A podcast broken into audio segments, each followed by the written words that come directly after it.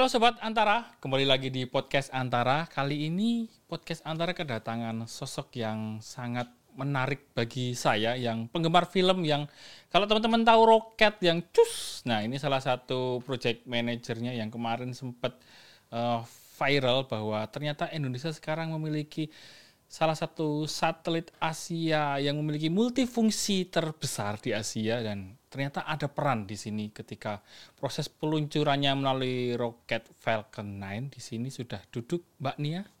Halo, Mas Afud. Jangan tegang-tegang gitu, Mbak. Aku takutnya ntar roketnya balik lagi.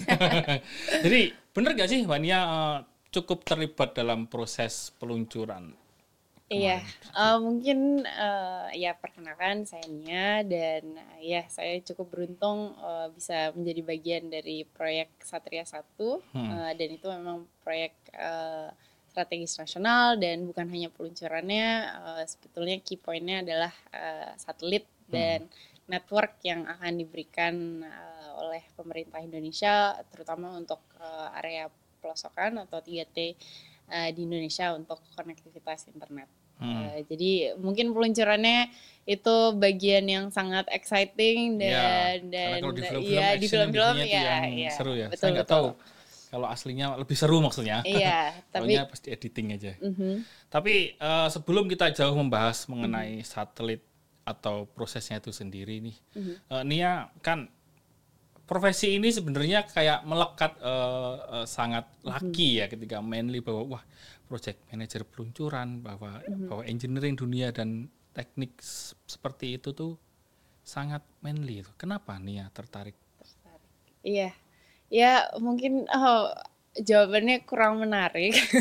Tapi uh, dari saya sendiri sih dari kecil memang tidak ada rasa atau memang bawaan dari orang tua bahwa uh, engineering itu eksklusif untuk laki eh, laki-laki dan hmm. memang dari kecil ya kamu terserah mau mau apa dan kebetulan ayah saya juga insinyur oh, dan insinyur juga. Iya dan banyak uh, beberapa uh, keluarga juga bidangnya di uh, engineering. Hmm. Uh, jadi dari kecil sih memang ketertarikan untuk sains dan matematika selalu ada Uh, Dari kecil matematika tertarik?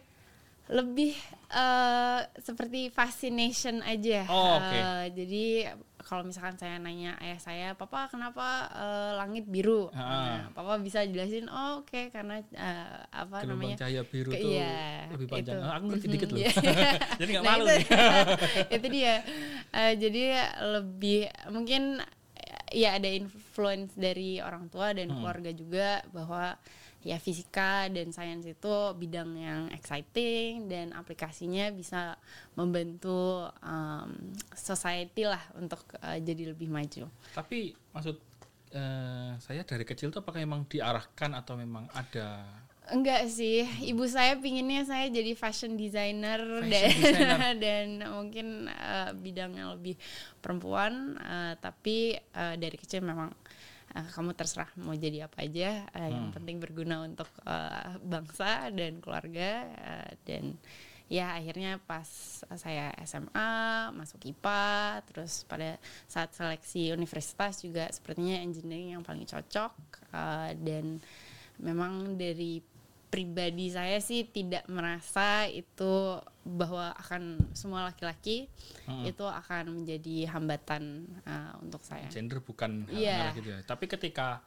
oh, berarti titik uh, turning pointnya itu ketika SMA ya, maksudnya ketika uh, masuk IPA terus kemudian ternyata ada dunia mungkin mengenal fisika atau lebih dalam lagi di situ mm -hmm. baru tertarik uh, ke dunia hal teknik yang teknik iya itu atau It, seperti apa sepertinya lebih uh, opsi natural saja sih karena hmm. memang sudah tertarik dengan IPA uh, eh, dan di mata kuliah ya jurusan teknik yang uh, memang selaras lah hmm. dengan apa yang terus saya ngambil tertarik. jurusannya kuliahnya ya, di di luar. di luar Jurusan? Ya, jurusan uh, judulnya sih aerospace, aerospace. engineering, tapi uh, dalam bahasa Indonesia uh, teknik dirgantara atau antara kisah oh. juga. Mm -mm. Kalau saya kuliah di situ kayaknya lulus duluan. Iya. Nggak kuat soalnya. Karena mungkin uh, dunianya kan mungkin sangat teknik sekali ya. Nah, mm. kemudian bagaimana ceritanya Nia bisa terlibat dalam, dalam. proses peluncuran dan proyek-proyek satelit khususnya? Iya, uh, kebetulan PSN uh, perusahaan saya Pacific Satelit Nusantara memang bergerak di bidang uh, uh, space based service atau uh, uh, service telekomunikasi yang berbasis satelit. Hmm. Uh, jadi memang uh, grup uh, satelitnya, engineering satelit ada di uh, dalam perusahaan dan saya masuk uh, ke dalam divisi itu. Hmm. Uh, lalu pada saat saya masuk uh, ada proyek satelit yang berjalan dan saya juga mengambil uh, role ya uh, systems engineering uh, untuk memonitor manufacturing uh, proses uh, satelit Nusantara 1. Hmm. Uh, dan sekitar 2018-2019 uh, ada tender uh, internasional untuk uh, proyek Satria 1 uh, yang diselenggarakan oleh Bakti Kominfo dan di situlah saya uh, mulai mengawal proyek ini uh, dari awal tender uh, sampai sekarang sudah meluncur dan tentunya kami sedang menunggu sampai awalnya operasi yang diharapkan akhir tahun ini. Hmm, terus mm -hmm. uh, ruang lingkupnya uh, Nia sendiri sebagai project manager itu gimana sih?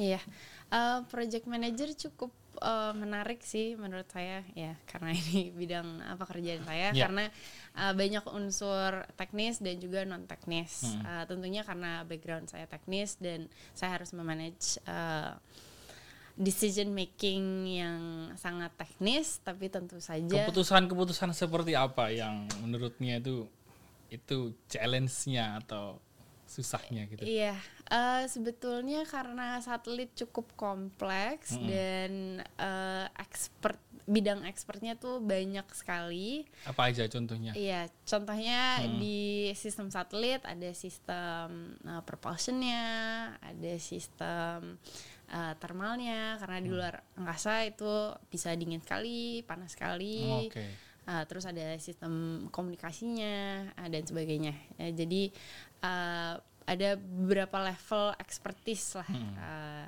dan kalau manajemen saya bilang untuk engineering itu seperti T uh, kita bisa jadi spesialis atau kita bisa jadi generalis yang hmm. yang kayak mondar mandir dan mungkin project manager itu lebih di horizontal jadi mengetahui sedikit tentang hmm. semuanya uh, tapi uh, akan uh, depend uh, oleh expert-expert dan spesialis yang memang ya bidangnya di di thermal subsystem atau hmm. subsystem uh, propulsion. Ada tantangan hmm. yang menurutnya um, paling menarik nggak selama mungkin mengambil keputusan atau yang -hmm. berkaitan khususnya dengan uh, iya. peluncuran satelit ini. Iya, nah, mungkin menyambung tentang uh, mengambil keputusan, ya tentunya untuk proses manufacturing satelit karena setelah diluncurkan tidak bisa diperbaiki lagi, -hmm. uh, jadi banyak uh,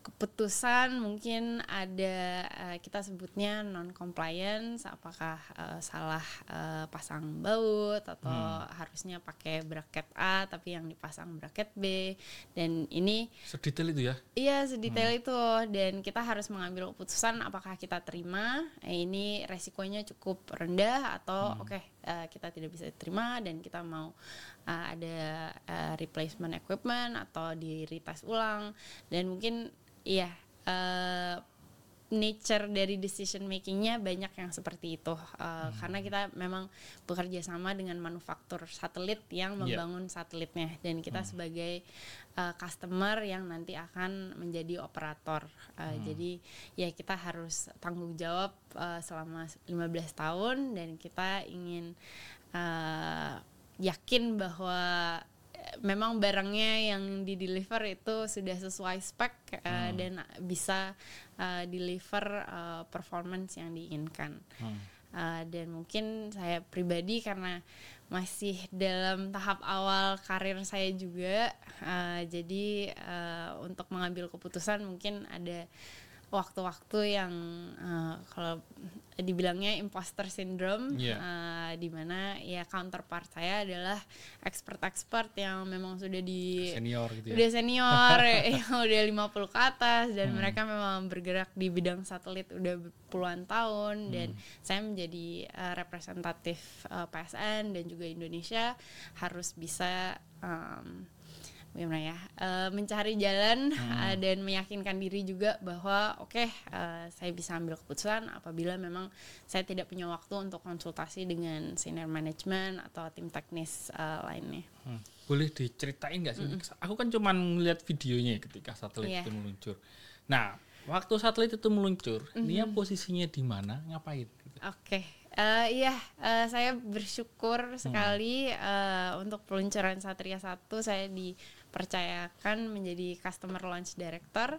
Eh, jadi untuk ini role-nya sebetulnya m- interface antara mission manager yaitu SpaceX dan juga eh, spacecraft eh, manager yaitu Thales Alenia Space eh, yang membuat satelit. Nah, jadi pada saat peluncuran memang eh, go no go-nya eh, ada berada di saya dan juga tim Thales bahwa oke eh, satelit sudah siap meluncur dan kita saya yang akan informasi kepada SpaceX oke kita akan meluncur. Nah, jadi deg-degannya lumayan itu. Film-film. verbal. Eh, kita ada apa kontrol panel untuk komunikasi Oh, satu untuk- sama lain. Oke, antar ininya Iya, ya, divisinya. uh, jadi Berarti benar-benar menyaksikan langsung ya maksudnya ketika eh sebetulnya tidak karena kita di namanya eh, launch control center. Ah. Eh, oh malah dan iya nggak malah kelihatan. saya nggak lihat peluncuran eh, untuk teman-teman eh, apa eh, teman-teman yang lain Oh. itu dan tapi posisinya di lokasi yang sama juga sebenarnya. Iya, tapi lumayan jauh. Hmm. eh, mungkin ada kali eh, 50 km. Jadi 50 pa- kilo? iya, jadi pas lihat peluncuran eh, roketnya udah kecil sekali Oh, dan oke. hanya Hmm. kelihatan apinya. Asapnya aja ya. Iya.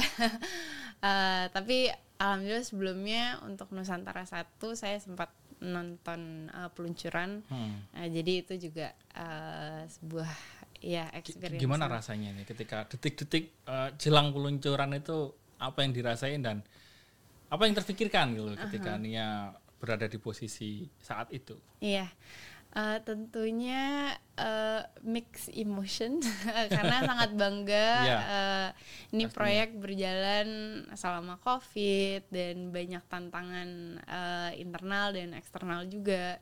Eh, jadi untuk melihat eh, ya satelit meninggalkan bumi eh, untuk selama lamanya itu ada ya emosi yang bittersweet lah eh, yang dirasakan eh, dan tentunya juga ada rasa takut karena kemungkinan eh, kalau ada baut yang kurang kencang Oh, atau ada salah iya ya.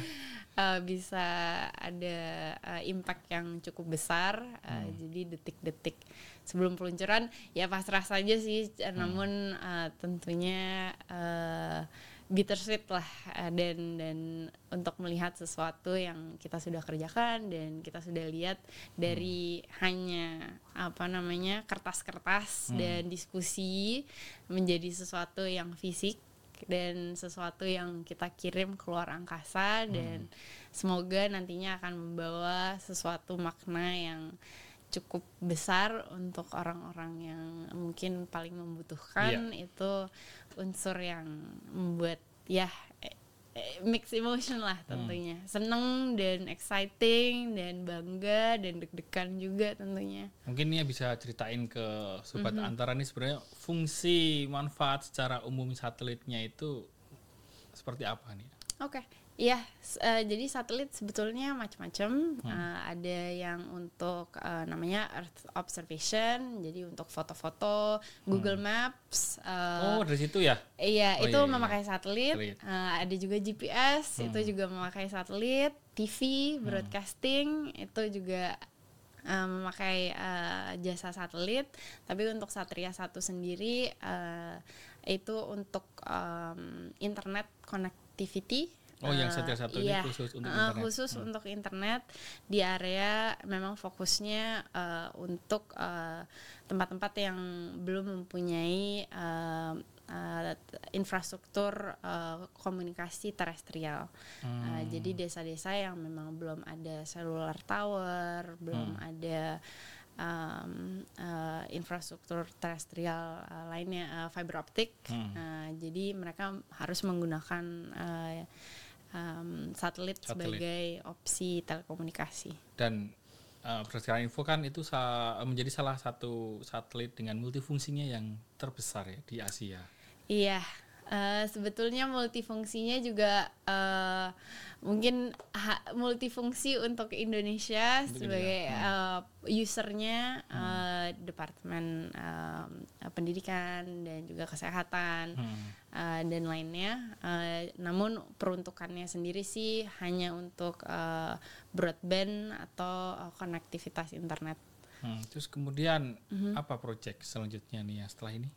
Iya, eh, tentunya menunggu satelitnya sampai eh, di slot orbit kita. Oh sekarang belum sampai ya? Belum. Diprediksi kapan nih sampainya? Eh, November, akhir November, awal Desember. Oh lama juga ya? Iya, dia sekarang lagi eh, terbang Aduh kasihan sendirian. kurirnya ya kasihan, yang iya. nganter. Dia sendirian, iya. Jadi eh, namanya orbit racing dan salah satu em, ya feature yang spesial di satelit ini eh, propulsion systemnya eh, itu fully electric. Eh, jadi un- biasanya untuk chemical propulsion eh, itu mem- memakan eh, sekitar dua minggu untuk minggu. sampai di slot orbit itu eh, di 36.000 km dari Dan itu bisa di tracking Mhm. eh, tiap harinya real time gitu.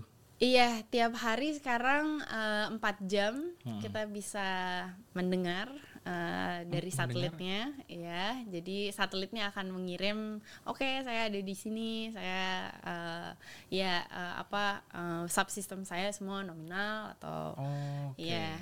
Tapi nanti pada saat sudah sampai di slot orbit akhir, eh, kita akan bisa komunikasi eh, real time eh, 24 jam 7 hari. Ya. Oh, berarti eh, prosesnya sampai di orbit itu ini misalnya eh, cukup lama juga ya? Berapa? Cukup lama, Hmm. iya. Dan ini eh, teknologi baru. Eh, Hmm. Mungkin dari beberapa tahun eh, yang terakhir ini, di mana fully electric propulsion eh, menjadi sesuatu yang sedang dikembangkan oleh semua manufaktur eh, satelit. Eh, karena trade off-nya dia lebih enteng eh, dan eh, contohnya untuk satelit dengan kimia eh, itu eh, mereka bisa sampai 7 ton 7 ton. sedangkan eh, untuk eh, electric propulsion i- untuk Satria sendiri empat setengah ton Eh, dan itu eh, memungkinkan untuk eh, memberikan kapasitas yang lebih banyak Hmm. jadi kita busnya uh, lebih efisien, jadi kursinya bisa lebih banyak Oh, versus uh, busnya kecil dan uh, kursinya lebih sedikit. Ya kurang lebih analoginya seperti itu. Iya iya iya. Terus eh, berarti sa- eh, sambil menunggu sampai bulan November itu Nia terus memantau eh, perkembangannya. Nah, Ya, sudah terfikirkankah akan next step itu Nia ingin eh, apa proyeknya nih yang Iya. sudah terlintas itu. Misalnya nanti November itu udah sampai. Iya uh, banyak PR uh, yang masih ada dan uh, tentu saja sekarang uh, antariksa dan space movies seperti Marvel lagi hype-nya cukup uh, besar. Uh, jadi saya rasa ketertarikan untuk uh, teknologi dan uh, aplikasi uh, antariksa itu uh, cukup uh, ya Bisa berkaitan dengan dunia movie juga. eh eh, ya ini inspirasi, Oh, inspirasi. aja. Aku pikir Nia emang oh, pengen enggak enggak ini. enggak, enggak. Nah, belum belum. Hmm. Eh, tapi eh, aplikasi eh, satelit eh, untuk berbagai macam eh, usage seperti Internet of Hmm. Things, terus eh, ya Earth observation yang tadi saya sampaikan, Hmm. eh, mungkin PSN akan lebih coba uh, berkembang di bidang uh, aplikasi yang lainnya. Hmm, Oke, okay. uh, lebih dan, ke nilai fungsinya ya dari mm-hmm. uh, beberapa hal yang bisa diaplikasikan. Iya, dan mencoba uh, tipe satelit yang berbeda hmm. uh, dari yang biasanya kita pakai yaitu uh, satelit geostasioner. Hmm. Jadi kan mm-hmm. Nia banyak menyerap ilmu nih ketika mungkin uh, belajar ya di uh, luar negeri dan mm-hmm pasti banyak juga bertemu dengan teman-teman atau ilmuwan yang jago-jago lah di sana. Yeah. Bagaimana sih perkembangan uh, Indonesia sendiri dibandingkan dengan negara-negara lain yang mungkin juga memiliki kemampuannya itu yang yeah. setara lah dengan kita gitu. Ya, yeah. uh, Indonesia cukup spesial karena kita arkipelago, hmm. uh, jadi memang untuk membangun infrastruktur telekomunikasi terestrial itu sangat uh, sulit karena kita harus deploy kabel-kabel di bawah laut hmm. dan sebagainya.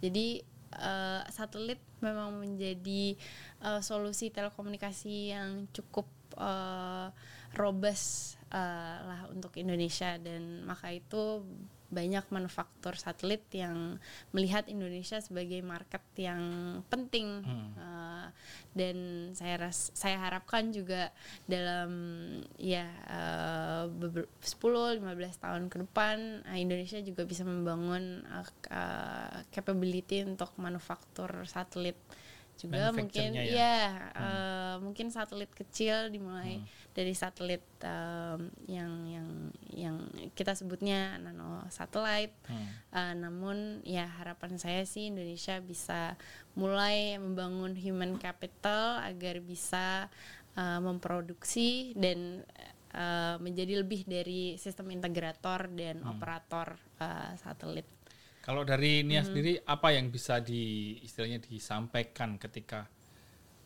Indonesia memiliki loh kemampuan mungkin bahan bakunya atau mm -hmm. sumber daya manusianya untuk bisa menciptakan manufacture seperti yang uh, diungkapkan nih ya yeah. tadi. Apa langkah-langkah yang baiknya itu harus segera kita mulai nih sebelum nantinya yeah. kita uh, menuju ke aplikasi mm -hmm. yang lebih nyata gitu. Iya. Yeah Iya, tentunya harus dimulai dari sistem pendidikan. Eh, hmm. Uh, saya rasa uh, Indonesia masih banyak peluang untuk uh, improvement uh, di bidang uh, pendidikan, uh, teknik juga, hmm. dan di mana um, critical thinking uh, dan uh, quality assurance. Jadi kalau untuk satelit karena kita setelah peluncuran kita tidak akan lihat, kita hmm. tidak akan bisa perbaiki. Jadi quality uh, itu sangat amat penting. Uh, dan itu mungkin yang saya harapkan uh, ke depannya kita bisa lebih uh, embrace dan fokus uh, bahwa ya uh, kita harus kerjakan apa pun kerjaan kita dengan kualitas yang terbaik yang kita bisa uh, berikan dan juga kita mempunyai sistem uh, let's say uh, monitoring monitoring, uh, monitoring kualitas hmm. uh, uh, uh, agar kita bisa memang membangun uh, ekosistem manufacturing yang yang baik dan ber, ya berkelas dunia. Hmm, kalau mm -hmm. Nia melihat dari proses uh, pendidikannya sendiri ketika mm -hmm. masih belajar nih uh, apa yang bisa dicontek nih uh, istilahnya sistemnya ya kita masuk mhm. sistemnya mm -hmm. di sini yang mungkin uh, ilmu aerospace ini ketika diaplikasikan mm -hmm. di mhm. Indonesia untuk mencari bibit-bibit nia-nia selanjutnya ini mm -hmm. yang bisa memunculkan potensi-potensi uh, itu kira-kira Uh, dari segi pendidikan ya. Iya. Iya. Uh, mungkin yang karena saya juga bersyukur mempunyai uh, kesempatan untuk uh, kuliah di luar dan hmm. sekolah di luar yang saya lihat di luar fokus terhadap critical thinking dan untuk bisa menulis dan uh, um, menuangkan suatu ide uh, ke dalam uh, kertas dan juga ke dalam mungkin proyek kecil hmm. prototyping hmm. itu uh, sangat ditegaskan. Oh kalau di sana memang diarahkan untuk ke situ ya? Iya dan hmm. berani saya, untuk menulis ide mm, dan aplikasi iya, gitu. Iya dan uh, untuk uh, penulisan skill penulisan itu sangat dibangun sangat uh, mudah. Jadi mungkin SMP SMA mereka udah harus nulis essay hmm. uh, sebagai PR uh, kelas bahasa Inggris atau kelas apa pun. Nah, jadi mereka dan saya rasa itu penting karena hmm. uh, untuk menulis kita harus bisa uh, apa menata hmm. apa uh, thought proses kita dan yeah. apa sih intention yang ingin kita sampaikan terhadap uh, yang pembaca dan itu salah satu skill set yang saya rasa masih bisa kita bangun dan itu akan membangun ya sense critical thinking dan untuk engineering sendiri engineering sendiri sebetulnya itu problem solving uh, hmm. skill hmm.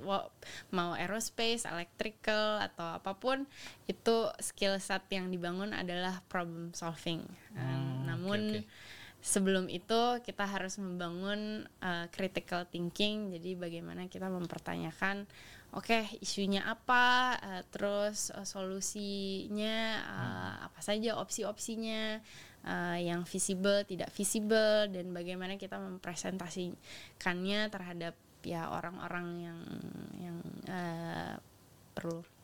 Stakeholdernya lah ya. stakeholdernya. Betul. Padahal tiap hari aku juga nulis loh nih yeah. tulis berita cuman nggak bisa ya meluncurkan satelit jangan-jangan meluncurin siapa tahu bisa mas. iya.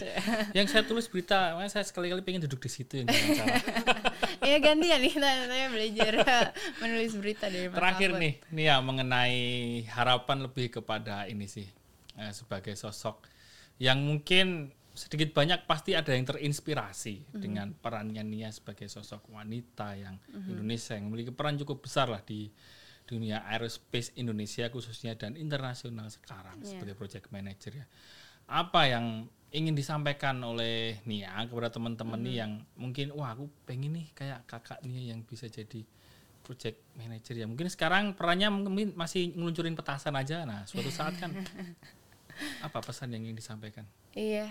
Iya, mungkin uh, ya sedikit klise tapi percaya kepada diri sendiri uh, dan berani untuk uh, be outside your comfort zone uh, dan uh, tentunya menjadi wanita itu sebuah keunggulan.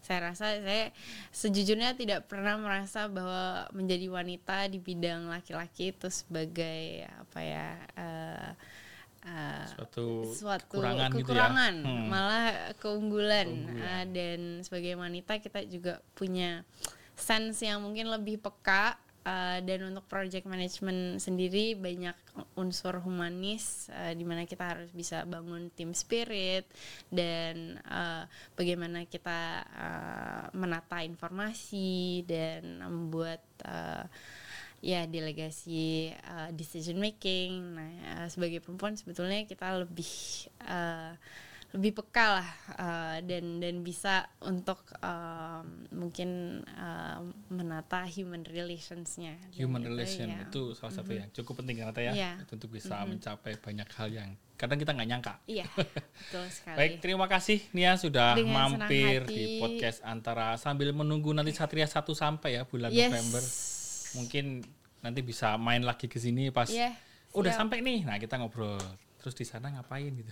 Yes, siap. baik sobat antara uh, begitulah obrolan kita mm-hmm. bersama dengan Nia salah satu uh, wanita Indonesia yang memiliki prestasi luar biasa menjadi project manager di peluncuran Satria Satu. Dan semoga teman-teman terinspirasi dan selalu berkembang, belajar, dan juga nantikan berita baik dan informasi baik di podcast Antara selanjutnya di YouTube Antara TV, Spotify Podcast Antara, dan kanal video antaranews.com. Sampai jumpa di episode selanjutnya. Dadah. Dadah.